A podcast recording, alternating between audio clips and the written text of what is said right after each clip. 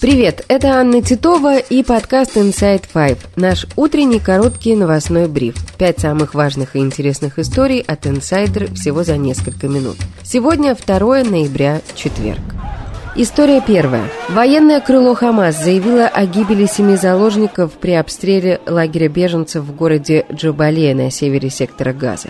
Заявление приводит Аль-Джазира. По данным палестинской группировки, в результате израильского удара погибли семь гражданских, включая трех обладателей иностранных паспортов. Пресс-служба подконтрольного Хамас правительства Газы заявила накануне, что в результате двух ударов израильской авиации по этому району погибли 195 человек и ранены 777. В Цахал подтвердили факт ударов по Джабалии, утверждая, что в результате атаки был убит командир батальона Хамас Ибрагим Биари, организовавший нападение на Израиль 7 октября. Также удары обрушили подземную инфраструктуру боевиков, часть тех самых тоннелей. Цахал утверждает, что командир батальона «Хамас» и его боевики прятались за мирными жителями, передает CNN.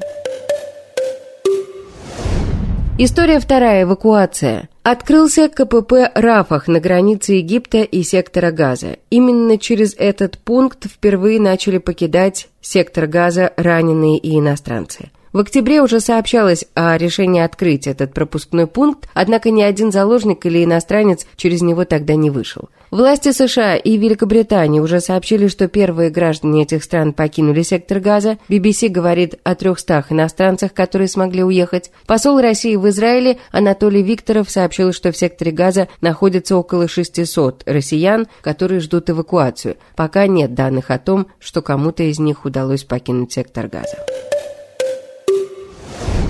Спасибо, что погибаете. История третья. Глава телеканала Russia Today Маргарита Симонян в новом выпуске своей авторской программы ЧТД, комментируя ход войны в Украине, процитировала строчки песни Егора Летова «Все идет по плану» и поблагодарила тех, кто теряет свои жизни на фронте. Надо что-то сказать про СВО, а я не буду ничего говорить про СВО. Я про СВО вам просто песенку спою, хоть петь я не умею. Поставить песенку не можем, потому что права надо очищать, это там сложно все а спеть можем. Все идет по плану. Помните, современники моего отрочества и детства, как мы пели такое в подъездах и в школьных раздевалках. Все идет по плану, слава богу.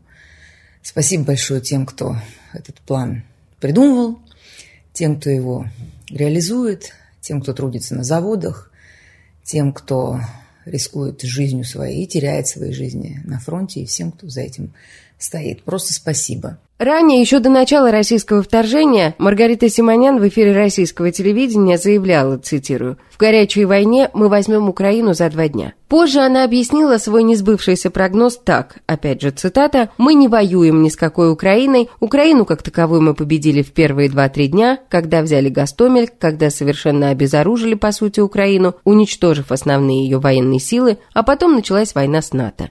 Конец цитаты.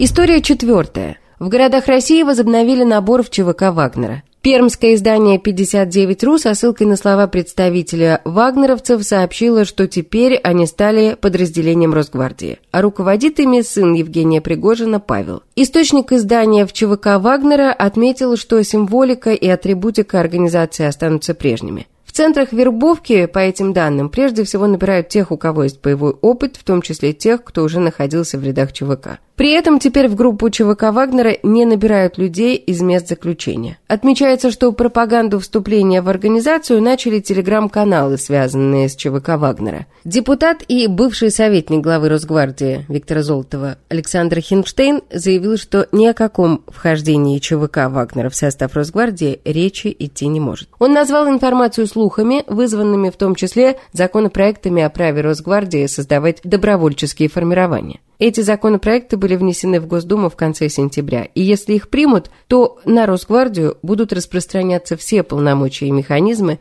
в вопросе формирования добровольческих частей, которые уже имеются у Минобороны.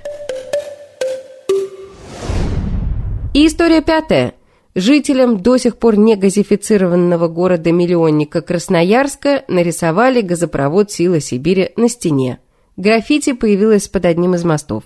Фото арт-объекта опубликовано в группе «Галка Красноярск». Авторы идеи рисунка, сгенерированного нейросетью, не раскрываются. В подписи утверждается, что 20-метровая картина посвящена Дню народного единства и воплощает в себе сплоченность народов, мощь достопримечательностей и достижений России. Помимо прочего, анонимные авторы изобразили газопровод «Сила Сибири», по данным проекта «Борус Люди», который анонимно пообщался с авторами граффити, инициатором работы выступил паблик «Галка Красноярск», где и были размещены эти фотографии. Проект утверждает, что эта группа ВКонтакте финансируется Государственным институтом развития интернета. Негазифицированный Красноярск уже попадал в новости. В сентябре прошлого года в телеграм-каналах СМИ и чиновников массово публиковали пропагандистский ролик якобы от «Газпрома» о том, что Европу без российского газа ждет невыносимо холодная зима, которую Европа не переживет.